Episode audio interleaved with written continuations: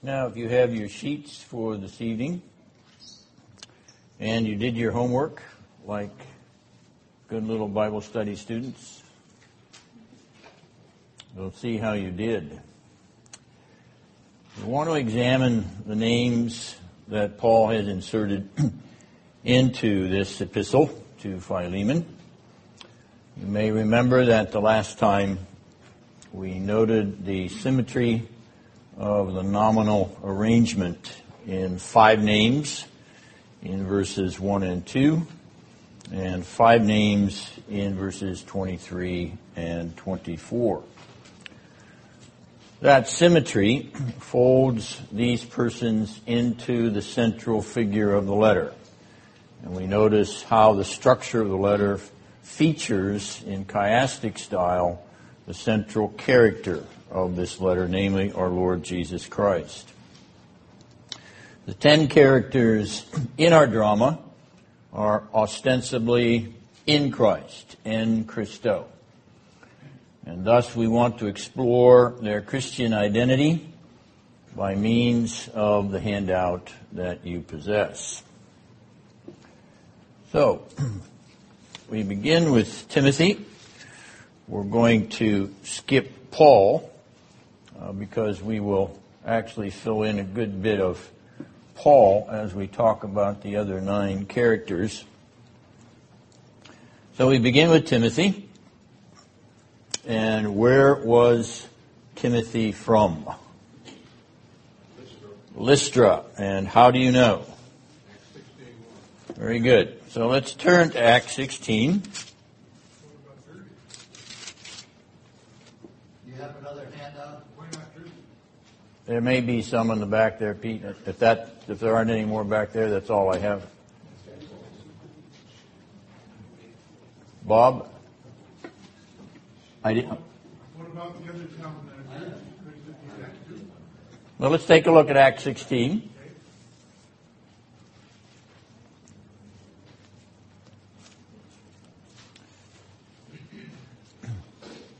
Acts 16, 1 to 3.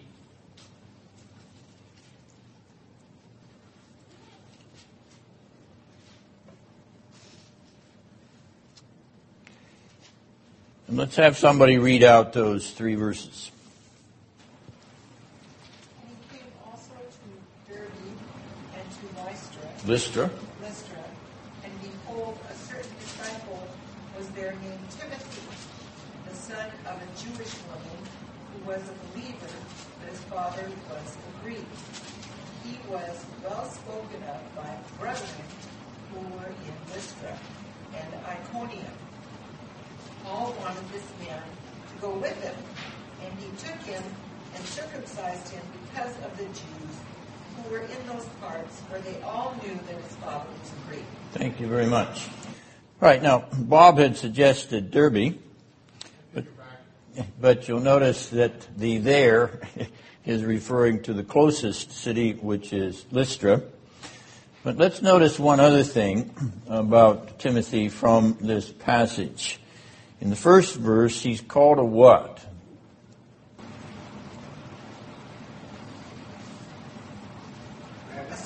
Disciple. He is a disciple. A disciple means he's a what?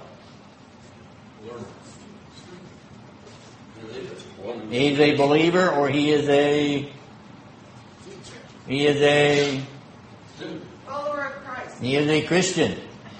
All right, so he's already a Christian when Paul when Paul meets him here in Lystra in chapter 16. So the question is, how did he become a Christian?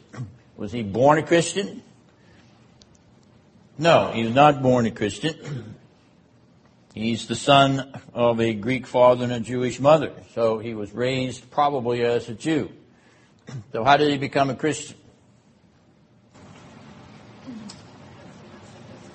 Well, had Paul been to this region before? Yes. Or is this his first trip to this region? Yeah, he had been there before. So, what trip number of Paul's is this that we're reading in chapter 16? This is the second missionary journey. So, during the first missionary journey, he was also here and it is likely that uh, Timothy was converted when Paul came originally. now, that story is in Acts 14, verses 6 to 8. Paul's first visit to Lystra. So let's turn back to chapter 14.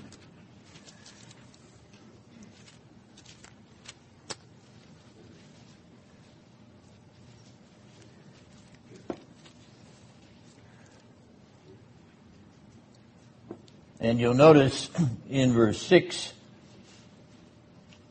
of Acts 14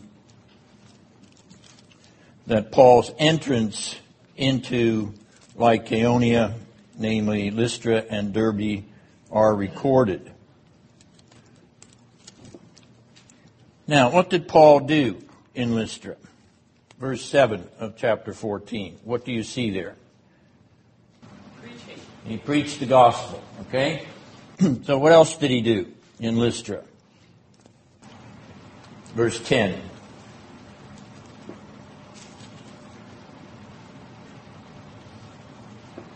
He healed. He healed a man born lame, lame from his mother's womb, verse 8.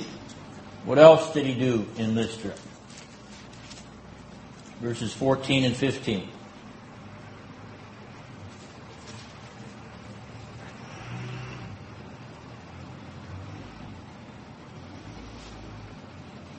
Why does he tear his robes there in verse 14?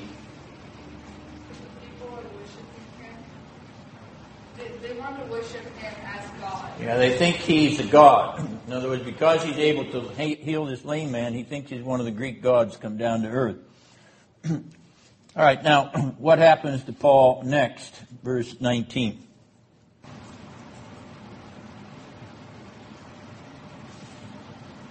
They dragged him out of the city, supposing him to be dead. Yes, they left him for dead after they had stoned him. Okay? So, Lystra was a place where Paul was successful in preaching the gospel, performed miraculous work by the grace of God, but also was beaten and left for dead. All right, now, that brings us to Timothy again and his connection with Paul in that first journey. So we want to take a look at 2 Timothy chapter 3, verses 10 and 11. 2 Timothy chapter 3, verses 10 and 11.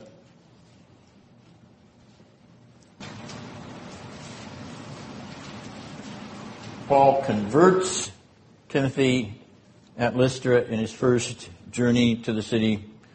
His second journey to the city, Paul calls Timothy to join him. But let's take a look at 2 Timothy 3 10 to 11. And Art, do you have it? Yes. Would you read it out, please? You, however, know all about my teaching. My Who's he talking about? You who? I think he's talking to Timothy. Yes, good. You, however, know all about my teaching, my way of life, my purpose, faith, patience, love, endurance, persecutions, sufferings, what kinds of things happened to me in Antioch, Iconium, and Lystra, the persecutions I endured, yet the Lord rescued me from all of them. What persecutions is he talking about? Stoning. Yes, he's talking about the persecution that he endured during his first missionary journey, which once again confirms the close relationship between Paul and Timothy going all the way back to that first missionary journey. In other words, when Paul preached the gospel in Lystra initially, Timothy heard it and was aware that Paul had been persecuted, beaten, left for dead uh, uh, on that occasion. All right, so we can fill in a little bit uh, more of the connection or the story uh, of Paul and Timothy than just simply the fact that he was from Lystra. And we've answered that uh, second question when did he join Paul, namely on the second missionary journey? Do you have any questions about those details? All right, now, Name some of the churches Paul establishes on that second missionary journey. Philippi, Philippi, okay?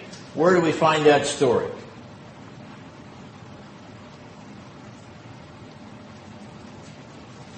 How did he get to Philippi?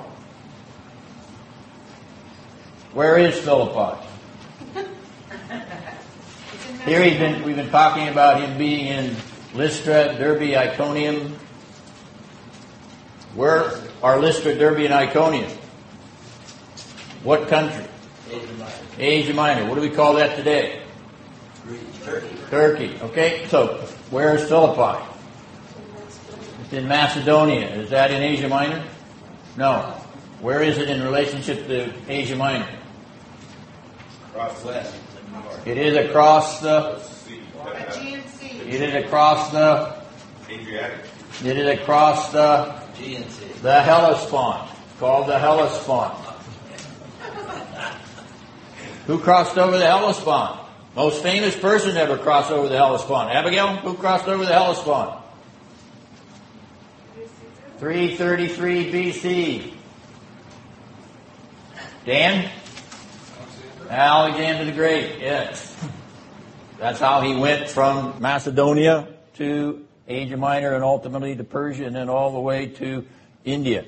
Okay, so the Hellespont, that is the bridge over the Hellenes. that is the bridge from Asia Minor to Macedonia or to the Greek Peloponnesus, Peloponnesus ultimately. That's a very narrow isthmus there between uh, what was ancient Troy, Ilium, and the Macedonian coast. All right, now, how is it that Paul goes from Asia Minor over to Macedonia? After all, he's been laboring. First missionary journey is Asia Minor. Second missionary journey so far is Asia Minor. How does he get over to Macedonia? Call of the Lord. Yes, Macedonian call.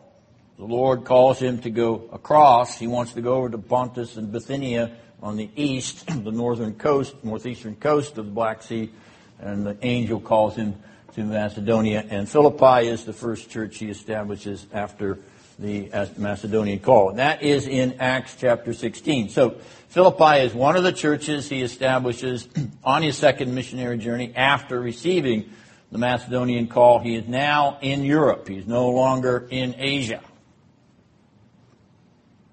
Another church he establishes during this second missionary journey. As you go down the road from Philippi, what do you come to next? Thessalonica, Thessalonica, yes, Thessalonica. What story, where is that story? That's in Acts chapter 17. What's next? Ephesus. Not quite. Berea. Berea is next. What's after Berea? hmm Athens and Corinth, although he doesn't establish a church in Athens as far as we know. but in Corinth, yes. All right, now back to the question about Ephesus. On his way back, he does stop at Ephesus. On his return to uh, Palestine, he stops in Ephesus. does he establish the church there? No. No, he does not. Who is there already? Apollos is there already. He has preceded Paul to Ephesus. Who does Paul leave in Ephesus? He brings them with him from Corinth. And who does he leave? Husband and wife team. Husband and wife team, correct. Who are they? Priscilla and Aquila. All right, so he brings on his return trip from Corinth, on his way back to Palestine, he leaves Priscilla and Aquila in Ephesus. He goes on. Apollos is already there. Priscilla and Aquila teach him a more excellent way. That is, he knows some of the basic gospel, but he hasn't been completely informed of the riches. And so they they lead him to understand more of the, the, grace of the Lord Jesus Christ. All right. So, Ephesus will be established actually by others, though Paul will consolidate it. So, on this second missionary journey, at least three, four new congregations, three of which have letters directed to them by the apostle. All right, so why is Timothy joined with Paul in this letter to Philemon?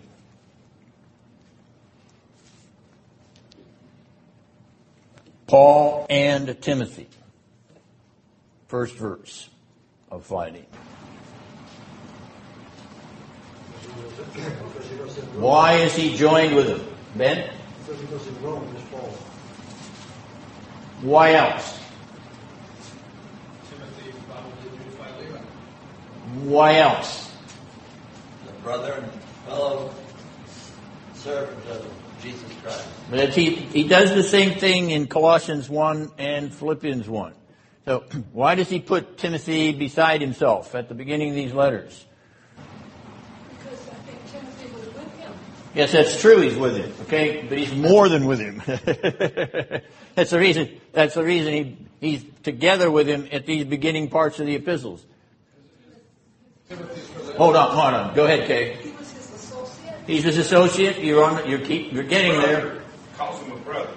Yes, Dan. Does he, is his, What- That's Dan. his relationship to Paul is kind of analogous to that of uh, Philemon and Paul. No, He was serving him in prison. that's true enough. Father and son relationship? He's a co-sender. He's the co-sender of the letter.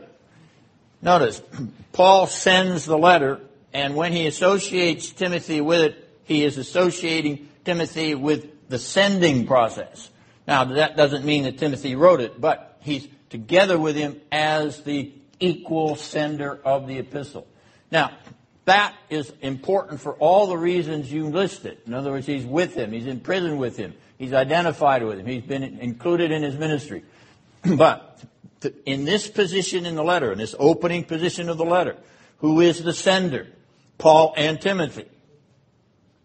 It's a very close, it's much more, it's much closer, you see, than we realize. So he's joined in the sending process. All right. It's true of Philippians and Colossians, if you see the same kind of pattern there, which, I, which we already referred to. All right, now, three of the epistles of the Apostle Paul are co-sent, sent along with Paul by the Apostle. Three have Timothy as co-senders. How many are addressed to Timothy as the recipient? Two. How many letters of Paul are there altogether in the New Testament? 13. There are 13. Why didn't you say 14, Randy? I don't know. 200 years ago, it would have said 14. Hebrews.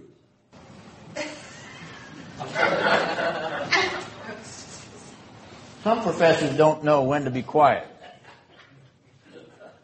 All right. Since you were so rudely interrupted by your friend, do you want to? You're not going to get anything out of me. All right. Okay. All right. All right. Pete, why did you bring up Hebrews? Because they used to claim that it was written by Pa- Paul. And why did they claim that? The obvious reason why uh, uh, ordinary lay people claimed that Paul wrote it was why? In the King James Bible, the Epistle to Hebrews says, in the title, what? I don't know, I never studied the King James. Oh, you're impoverished. It's, it's still the most literary version of the Bible. At any rate, leave that aside. Because in the title in the King James, what's it say, Ben? So it includes Paul in the title. that was pretty obvious. it says the Epistle of Paul to the Hebrews. All right, now, that of course is not the title in the earliest manuscript of the Greek papyrus that we have of the letter. And you go back to our series on Hebrews and I go through that discussion in detail. The point is that the oldest manuscript that we have of the Greek text of Hebrews sim- simply says pros Hebrai- Hebra- Hebraios, which means to the Hebrews, and not having Paul in the title at all. So, uh, there are other reasons why we don't think Paul wrote Hebrews, so that now the majority opinion is that Paul did not write Hebrews, so, so do uh, scholarly fads change. Uh, it's not impossible that somebody might not like to reprise or try to prove that Paul did write Hebrews, but he's got a, got a mountain to climb now. There's an awful lot of evidence that, that points away from the Apostle Paul, not to him. Nonetheless, 200 years ago, you would have said 14 epistles of Paul. 21st century, actually, actually into the 19th, 20th, 21st century, 13 epistles of Paul. All right, so back to my point. How many epistles include Timothy as sender or recipient? There are five epistles. How many epistles altogether? There are 13 epistles. Nearly one third of the epistle Paul writes include Timothy either as co-sender or as recipient. This is a very significant relationship. More than one third. You're right. More than one. No, no, no, no, no. You could have relied on that computer, haven't you? Yeah. No, you're right. That's right. It, it would be more than one third. Okay. That's a fairly significant percentage, which indicates a very close relationship. This is a very important figure in Paul's career, which is another reason he is second on the list of, in the order of the names here at the beginning of this chapter. Yes. Why would he just send a letter to himself?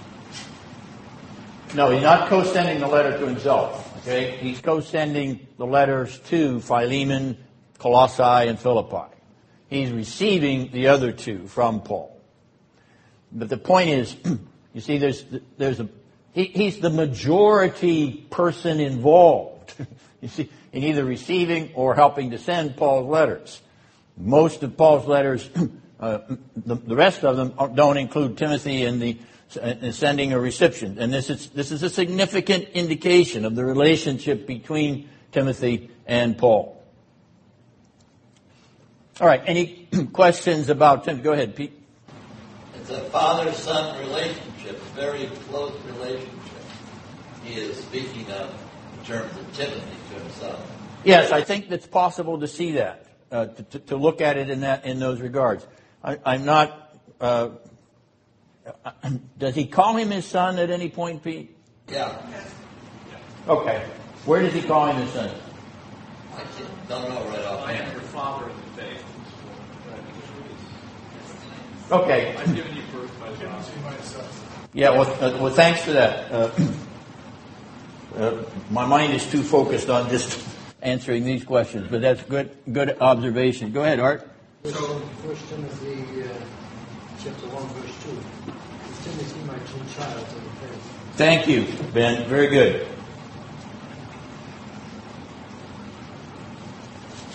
Second Timothy Yes. two, to Timothy, my dear son. What was that, Bob? Second Timothy two two, to Timothy, my dear son. Very good. Yes, thank you very much. Well, didn't he circumcise Timothy? Yes, we read that in Acts 16, which, which would, yeah, not necessarily proving anything, but it, it could be related. Okay, back to you, Art. So is Paul being purposeful in having Timothy co-send the letter? I think he is, even as he is with respect to Colossae and Philippians. Yes, Dan? Well, that's kind of what I was getting at. I suggested that their relationship is analogous to the relationship between Paul and Philemon. Because later Philemon will tell Philemon to owe me your own life.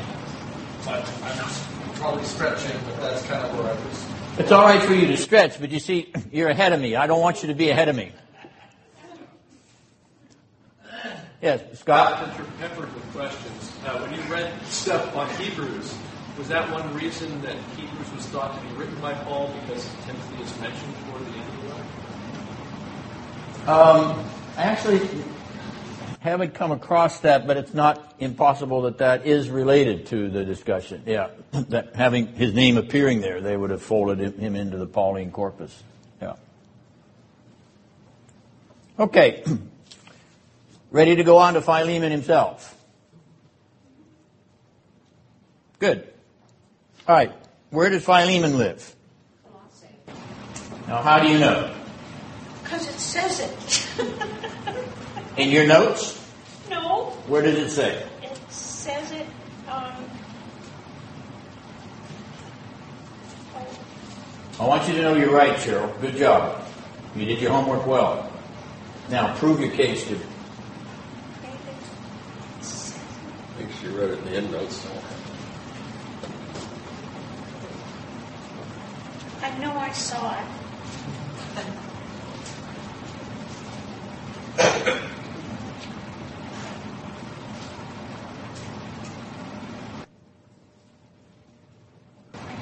Okay, help her out. How do you know? Colossians 4 9. Colossians 4 9. Okay, let's go back to Colossians 4 9.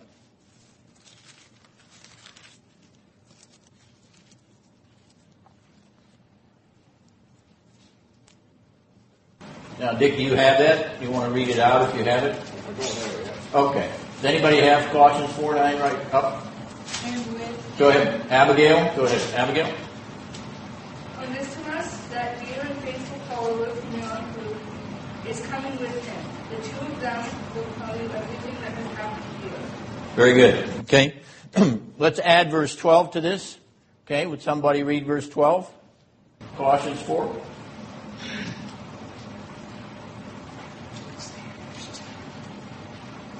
I'm sorry, Colossians 4 12.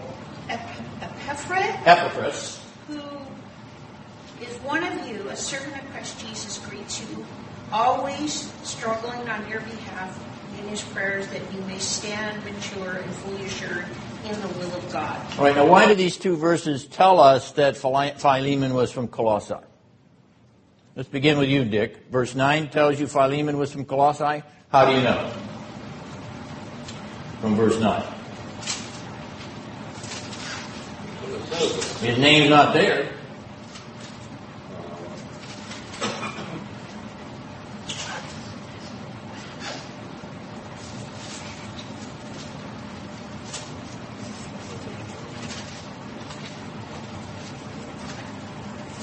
Philemon's name is not there in verse 9 of Colossians 4. But whose name is? It, the slave's name there. Or Onesimus is there. So where the slave is, there is the master. What about Epaphras? Epaphras in verse 12. Where else does Epaphras appear? Verse 23 to 24. Good, Abigail. How- How's he described there?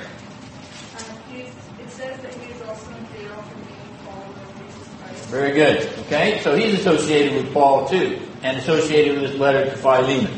So the fact that two names in this epistle, Onesimus and Epaphras, are associated with Paul, and they are also associated with Colossae, ergo, QED, Philemon is from Colossae as well. Right, were you able to locate Colossae on a map?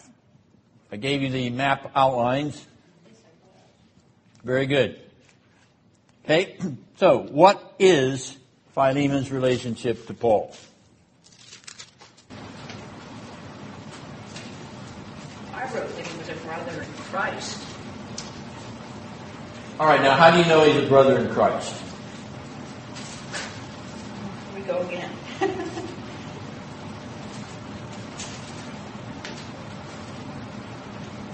He was, uh. Let's hold on for Cheryl.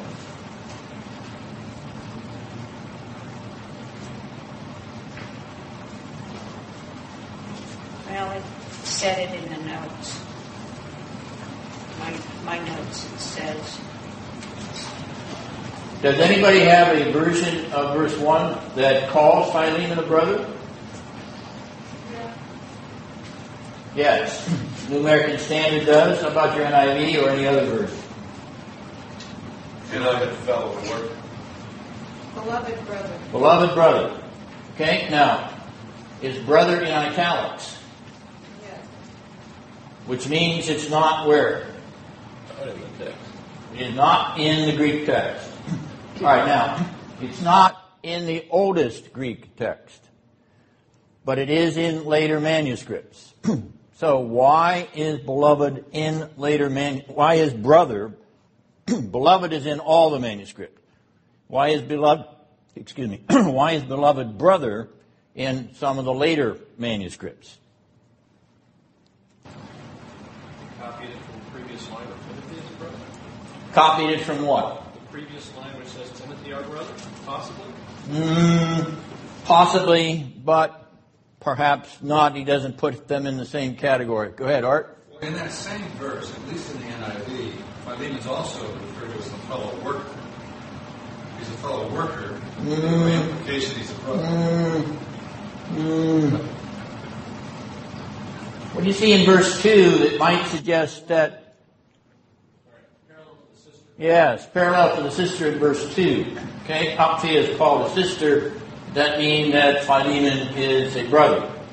Possible reason for inserting brother into the later text. All right, one other place, verse 16.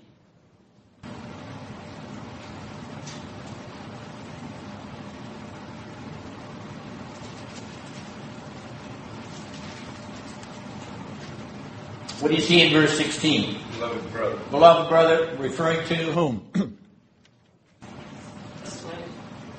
Onesimus. All right, now, the Greek in verse 16 is almost exactly like the Greek in verse 1. The word beloved, which is used to refer to Philemon in verse 1, is the same root word in Greek that is used in verse 16. So probably the lesion is this.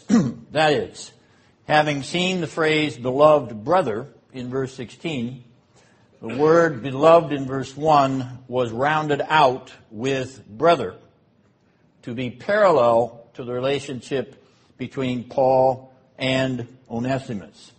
And he wants to have that same uh, relationship repeated with respect to Philemon. So, a later scribe or copyist inserted the Greek word for brother into verse 1. And that's the reason it's italicized. And that's the justification for it. At least that's the logical justification for why it appears in some later manuscripts. But it is not in the original. So how do we know that Philemon is a, uh, a, a Christian? Okay? Mine it says in verse 7 For I have derived much joy and comfort from your love, my brother. Good. It's not italicized. Good? Because the hearts of the saints have been refreshed through you. Very good. Anything else? How do you know that he's a Christian? Paul says you own your own soul Good. Very good. Anything else from this first verse? Fellow worker. Yes. Work of what? Establishing the church. Right. The work of the gospel and establishing the church in Colossae. All right. So it's not as if there's any mystery about Philemon's spiritual condition. Okay. He's a professing Christian. He's involved in this church in Colossae. He's called a brother, as Cheryl pointed out in verse 7, which could be another reason why they imported it into verse 1. but it's the combination in verse 16 where you have the, the, the Greek word for beloved and brother, which uh, probably is the reason they translate, uh, transferred it back into verse 1. All right. Now, Ben has already answered this question in uh, the third question. Why did he have this relationship with the apostle? But we want to know how you know he had this relationship with the apostle. And Ben, what was the relationship he had with the apostle? Yes, he was a convert. And what's your passage, Ben? Yeah, Philemon. Which, which verse? Anyone? Yes, verse 19, where Paul says, You owe your own self to me as well. In other words, Philemon had been converted by the preaching of the Apostle Paul. Now, we're going to talk about how that came about later on, but at this point we want to establish the fact that Philemon is a professing Christian. He's a professing Christian in Colossae. He has within his range of acquaintance both uh, Epaphras uh, and uh, Onesimus, and these are all uh, characters in this epistle uh, which we're looking at in, over the next uh, few weeks. Okay. So, what's Philemon's relationship to Onesimus? He's a bomb, bombs. What's Philemon's relationship? He is the master or the owner of the slave. How do you know from this text, from Philemon itself?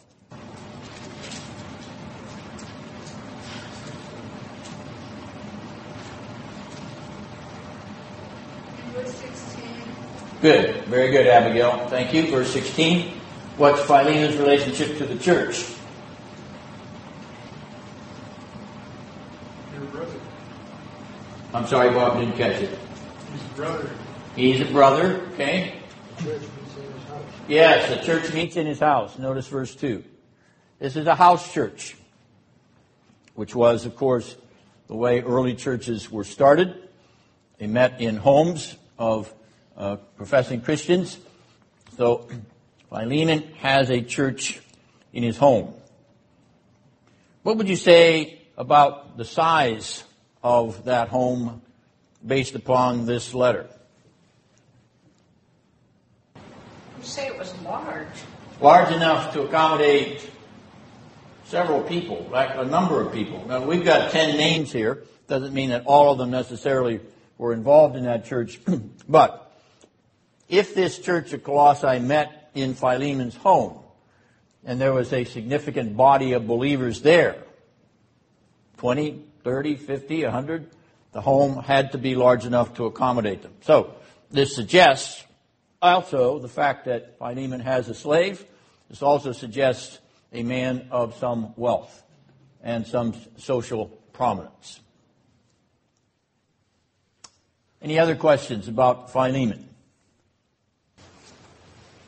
Was he a min- do you think he was a minister? I'm sorry? Do you think he was a minister? I do not. but let's hold that off, and I think we can prove that as we go on with our discussion. Now, he's the host of this church that meets in his house. He's providing hospitality and a meeting place for the congregation. Is he a brother because he's in Christ, or uh, or perhaps also because there's an intimate relationship between Paul and Philemon? No, he's a brother because he's in Christ. Okay? He, he's folded into that relationship. All right, so we're ready to go on to Apphia, but we need refreshed before we do that, so let's take our break. And we'll come back. So that if we do not finish this tonight, those of you who didn't do your homework, you have another week.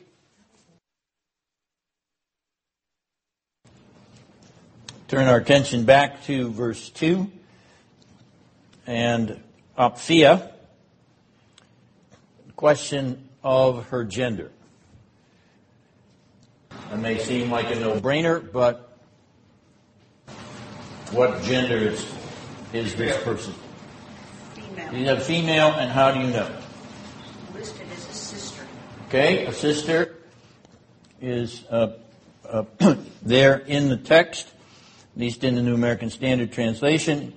Is there any other way you would know what gender she is? She's Philemon's wife. Is Philemon's wife? Possibly. Okay, that's another suggestion. Any other way? I'm sorry. Ia ending? Which means what for the uh, audience? Well, I think it's a feminine. It is a feminine Greek proper noun. Yes. So the gender of the proper noun in the Greek language is feminine. Sister would reinforce that. Does she appear anywhere else in the New Testament? No, no she does not.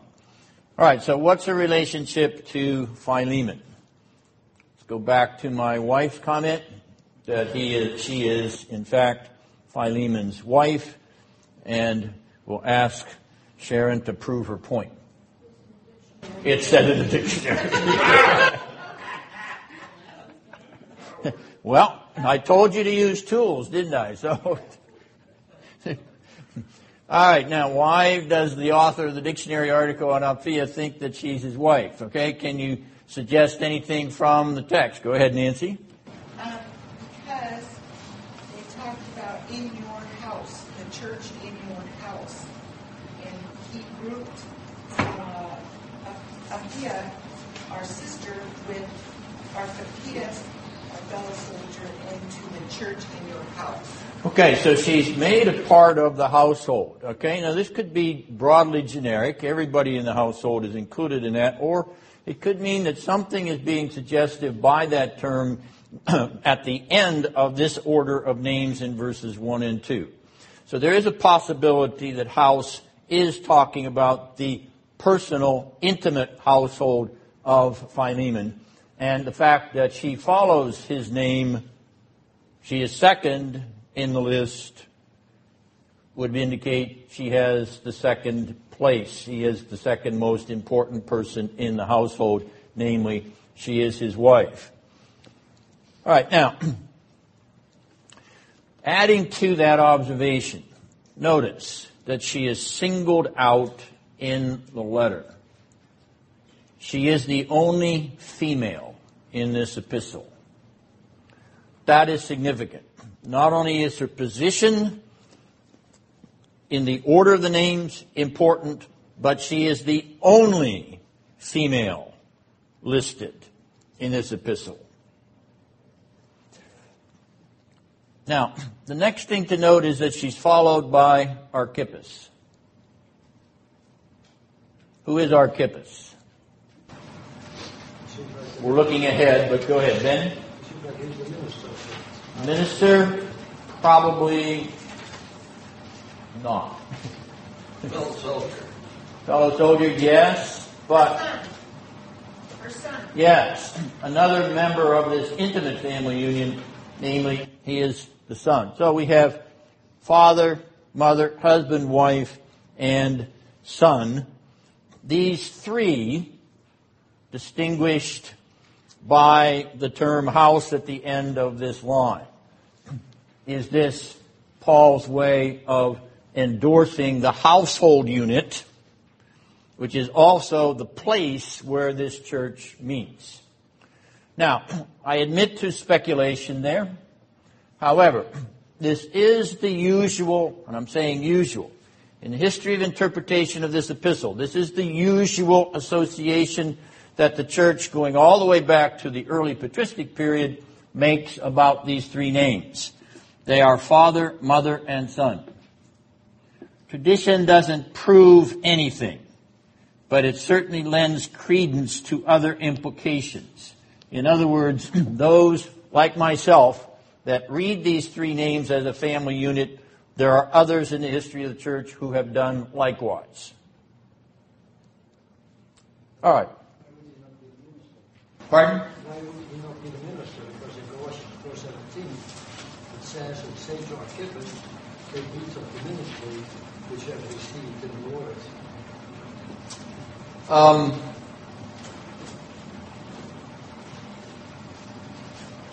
that one's a little harder. Uh, I admit the obvious point of that language there, but ministry there does not mean any more particular ministry than it does elsewhere. Okay? So, we go back to ask the question who was the initial minister at Colossae?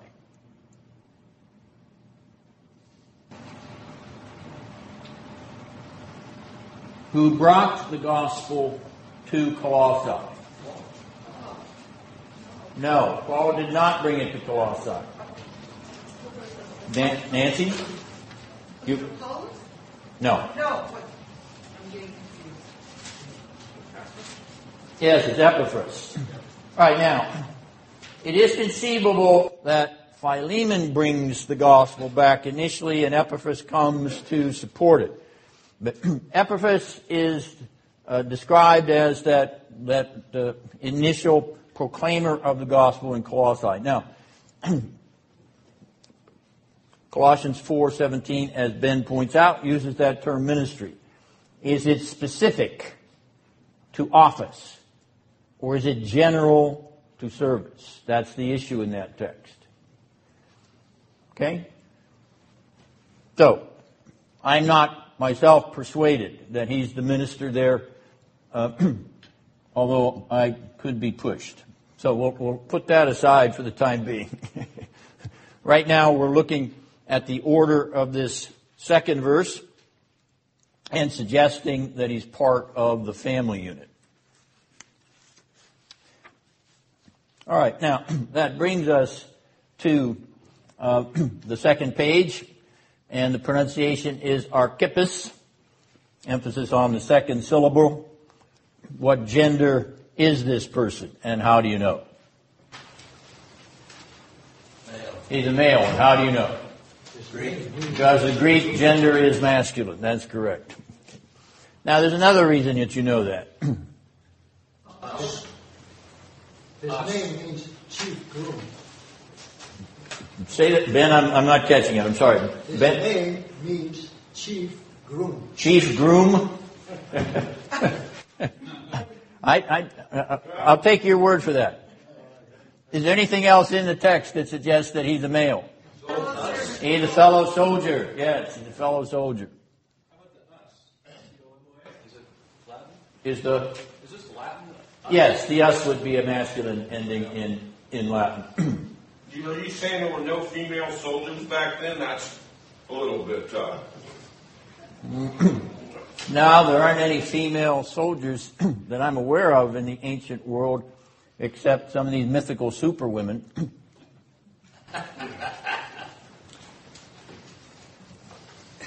What's your point? I, I Mr. thought Morris. I was, I thought I wasn't overly subtle, but I guess I was.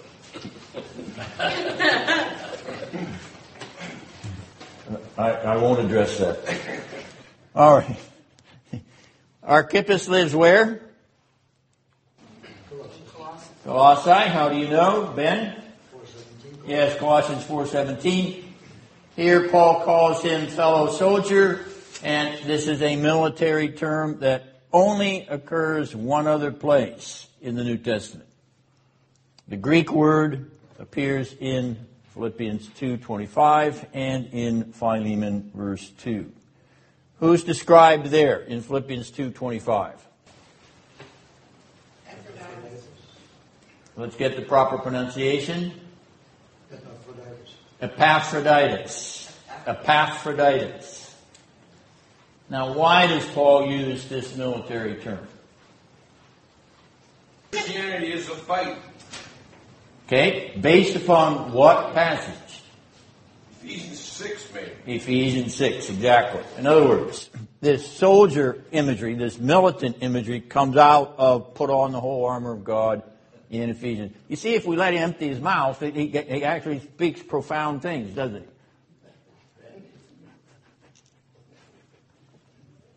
All right. Ephesians 6, 11 to 17, if you want to make a note of it. Uh, we've already commented about the fact that he had a ministry there, Colossians 4:17. But here's the question about this word ministry. The term comes from the Greek diakonia, which in English could be translated diaconate. Now that could mean that Archippus was a what? A deacon. Okay? So, where diaconia occurs elsewhere in the New Testament, if we substitute deacon for ministry, what sense do we get? All right, let's turn back to 2 Corinthians 4, verse 1.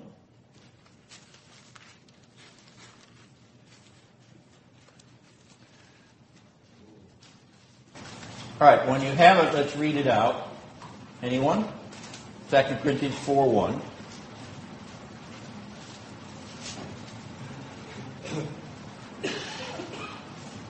Therefore, since we have this ministry, as we receive mercy, we do not lose heart.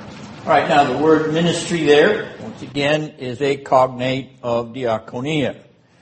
Now, let's substitute the office word in that verse. Let's read the verse again and put the office in that place.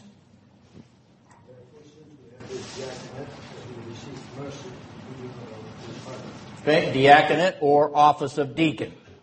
Does that make sense in that context? No, it does not. Okay? All right. You'll find that that's true in the other uh, verses there that I've listed. In other words, this translation of ministry as office, whether it's office of minister or office of diaconate, or not office of minister in the sense that because the word here is diaconia, does that make sense with respect to Archippus? Is it that he is an official, he has an office in the Colossian church, or he is serving the gospel in the Colossian church?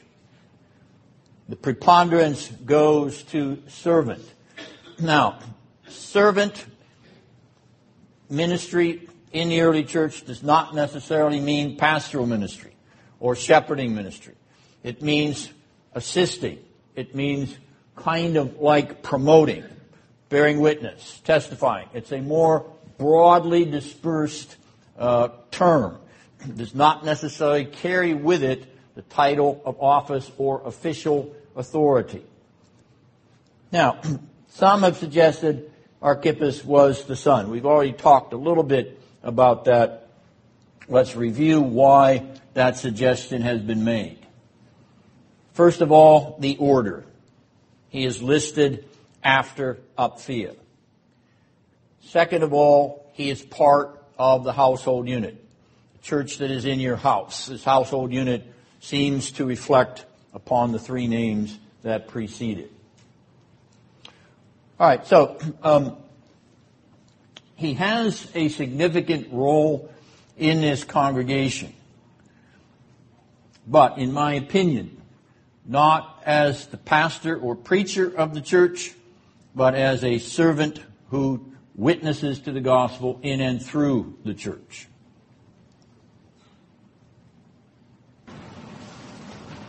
You're free to disagree. Go ahead, Ben. The question that I have is regarding to all these churches. When Paul is on his missionary trips, he, he visits many of these cities and he establishes churches. But does he establish them in the, in the understanding that we have of a church?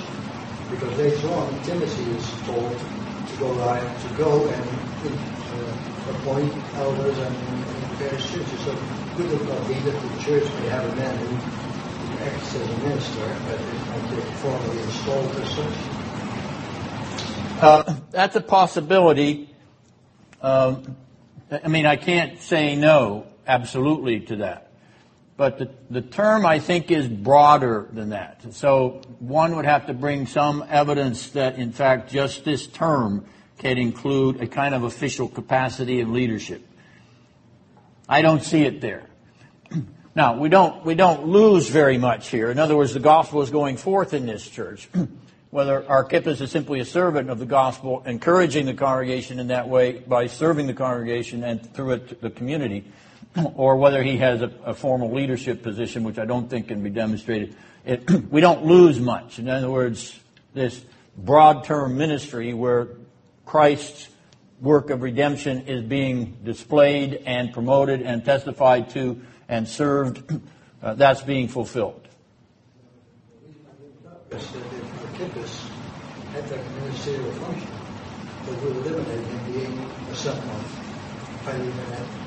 Oh, you think that would remove him from consideration of being a son? Oh. Oh, the son couldn't be the minister. Okay. okay, well, I'm following how, where you're going with it, Ben. Uh, I don't agree with it, but it's all right. It's, it's, it's something for us to consider. Does anybody else have any other suggestions or thoughts on this particular point? That's fine. You, you, uh, you, you're aware that we're drawing conclusions which we can't absolutely demonstrate. So we sit loose on some of these things, and when Ben writes a definitive article on the fact that Archippus is minister at Colossae, we will all uh, read it gladly. Thanks, Ben, for, for uh, making the comment and pushing the envelope a little bit.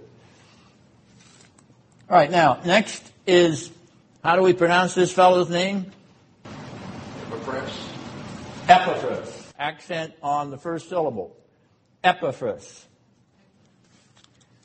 Where is he from? He is also from Colossae. Now, what do we learn from Colossians 1 7? Let's read that verse out because it's important.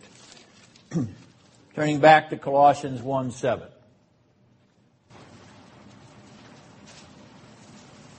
In fact, let's read verse 6 and verse 7 together.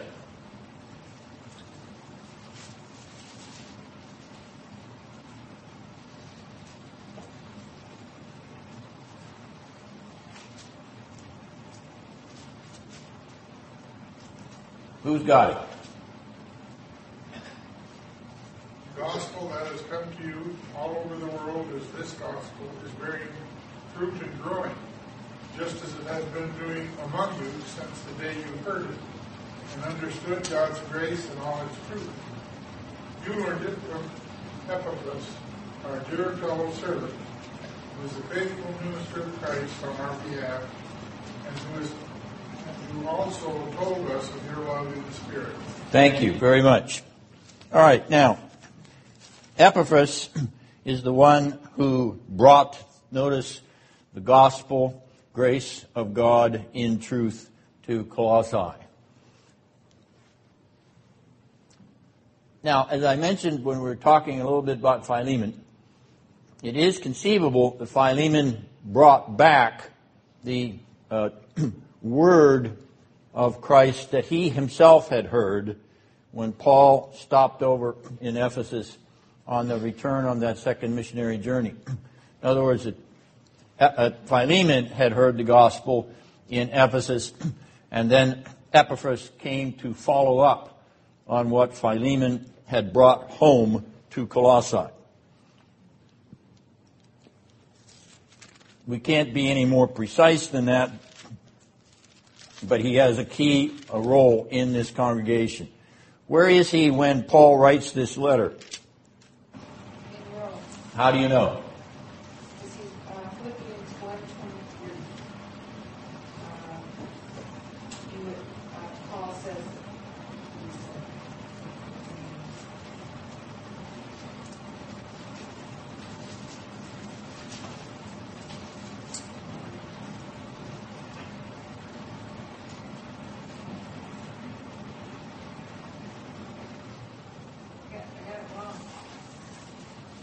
No, you're right. How do you know you're right?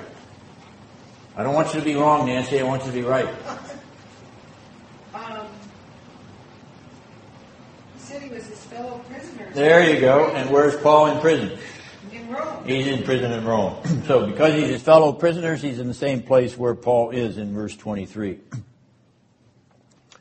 Now let's remind ourselves of the end of that third missionary journey. Paul comes back to Palestine and appeals to Caesar when he's accused by the Jews. Appealing to Caesar means that he must, as a Roman citizen, be transported to Rome.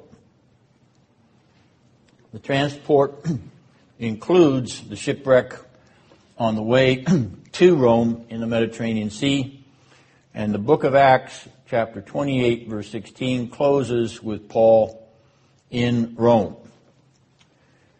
Now, in a deep, dark, dungy prison? Probably not. Probably not. He was probably placed under house arrest. How do we know?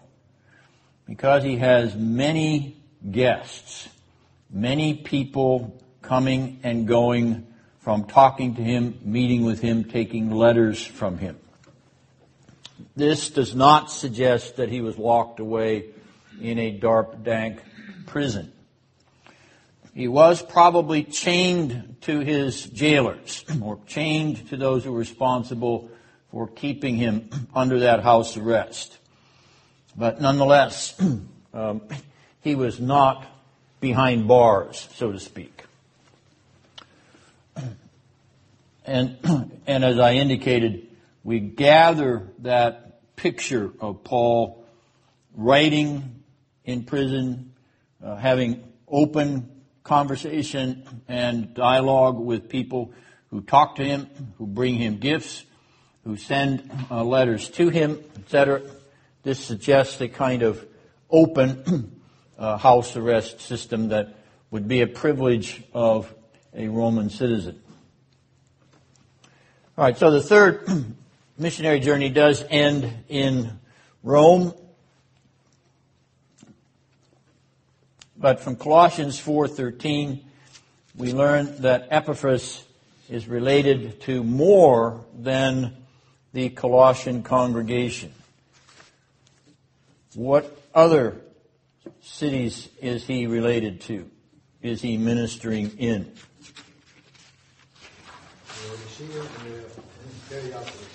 Laodicea and Hierapolis. All right, now, there is a map in your packet that shows you the location of those other two cities because they're not located on the larger missionary journey maps. It's map 91 as it's labeled. And if you find Colossae and look north, you'll notice there's a road from Colossae that goes through Laodicea and Hierapolis. Right now, we know about Laodicea from another place in the New Testament, don't we? In the book of Revelation, what is the character of the church at Laodicea? Lukewarm. It is lukewarm. It is neither hot nor cold. All right, so Laodicea, in terms of Epaphras' ministry there, uh, doesn't get on fire. okay? It's tepid Christianity. Is that Epaphras' fault? No. It's possibly he is uh, gone from reaching out or actually ministering there or uh, witnessing there uh, when John writes to the church that nonetheless this is the same uh, congregation. This is the same location of congregation, I should say, which receives one of the seven letters to the seven churches of Asia Minor in Revelation 2 and 3. It makes sense as you look at the map that he would move between the three cities, Colossae, Laodicea, and Hierapolis, in testifying to the gospel of Christ. All right, finally, when was Epaphras converted? I'm not sure that you can tell. All right, let's go back to Acts chapter 19.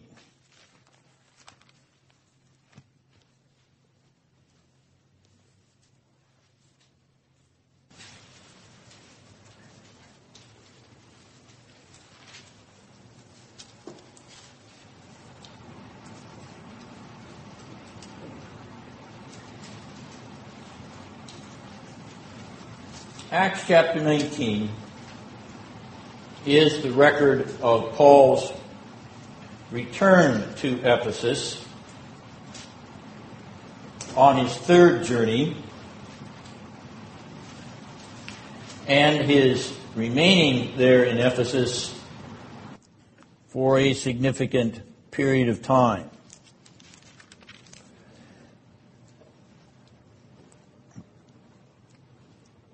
It is likely then that Epaphras was in Ephesus, heard Paul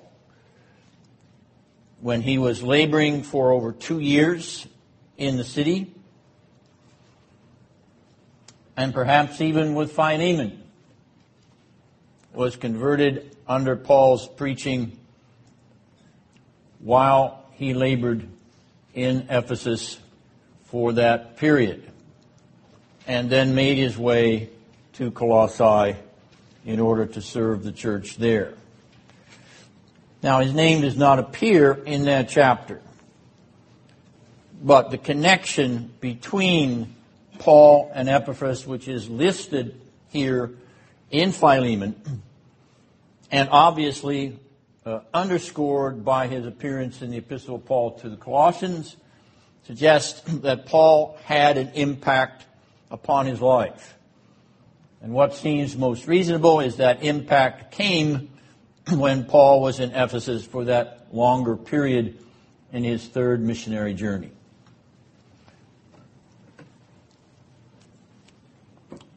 Any questions about that suggestion? Yes, Art? So you're saying that's a possibility? It is a possibility. I think it's the most reasonable possibility. It, it places the uh, relationship that Paul has with Epaphras as a result of these two letters, Colossians and Philemon, into the context of the third missionary journey when Paul was on location. On the second missionary journey, he doesn't remain on location. But he's close enough to Colossae on that third missionary journey for a long period of time to have had the kind of impact that would resound, redound to the conversion of both Philemon and Epaphras. Go ahead. So those two, do we know that either one of them was ever in Ephesus? We don't know for sure. So we can't prove it for sure.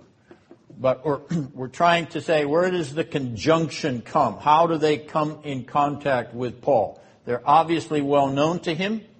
Okay? These two epistles make that point. How, where is the only time in Paul's ministry where they could possibly have been well known to, to the apostle? That's during his two year stint in Ephesus on his third journey. Ben? I'm sorry, Art, did you have something else to say? Is that because Paul never went to Colossae? That's, that's one reason, yes. Ben? I have a question regarding the uh, believers that he finds in these various cities. Because there was a time right after the uh, Stephen, uh, the stoning of Stephen, that there was a dispersion of Jews, Christians, to the various parts uh, would go and they were recognized and were preaching or test, uh, testifying.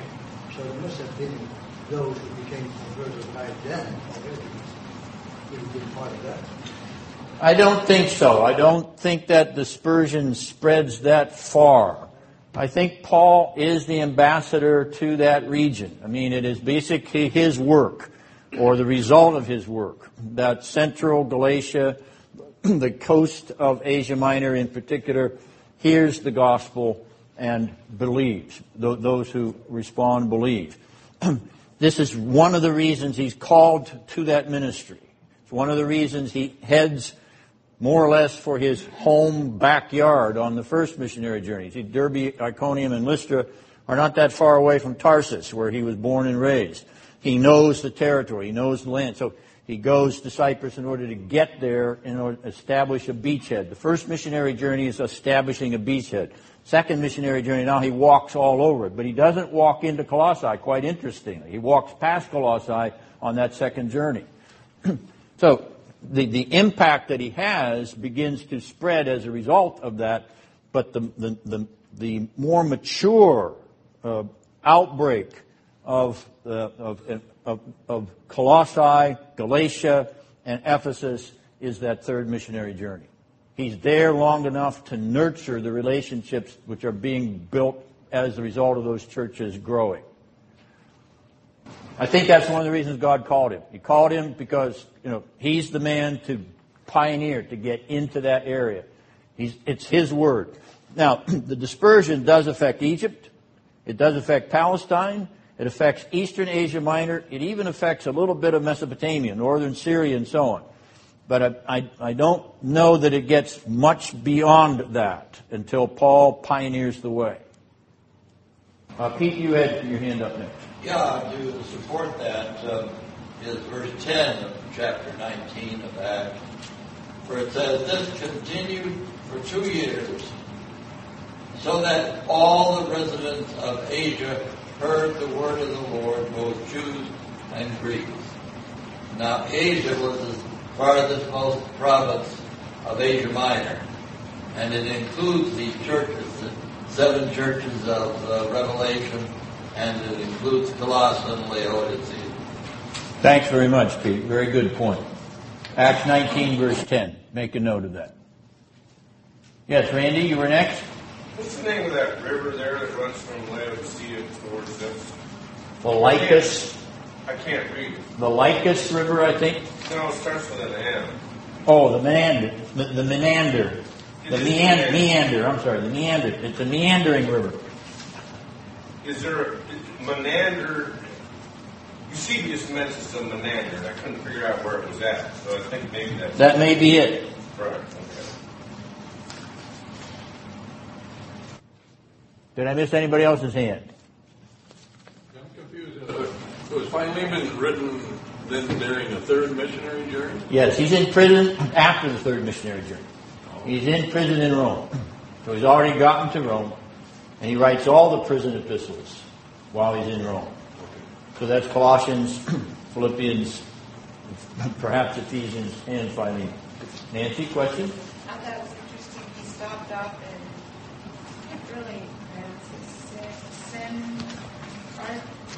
Kari? Sen, You're reading from the map? yeah, and to get a haircut. I'm not following. I'm, Oh, well, I read it in the book, of- in Acts. uh, Caria. In Senaria, Senaria, in Caria? Caria. Uh, It's on the second missionary journey up by Athens and Corinth. But when I was reading it in the, in the book of Acts, he um, stopped off to get a haircut because um, I guess it was the law of separation in numbers. Anyway, I thought that was kind of interesting. So We're talking about Cenchrea. Sen, Cenchrea. Cenchrea, Yes, that's in the Peloponnesus. yes. Okay, so that's in Greece, not in Asia Minor. Seaport of Corinth. Oh, it's the seaport of Corinth? Corinth is inland. You start with the isthmus that goes from Cenchrea eastward. All right. Well, we've covered a lot of territory. we've uh, begun to put together biographical sketches of these Christian personalities whom Paul names in this epistle. we'll stop here for this week. I'm sure you've had enough. Uh, you've exhausted your brains if you didn't do your homework. and that gives you a chance to resume. So, uh, if you didn't do your homework this week, then you can work on the last two pages of the handout for next time. Any other questions or comments?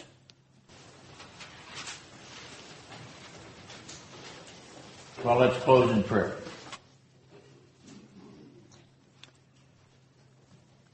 Our Father, these names are before you.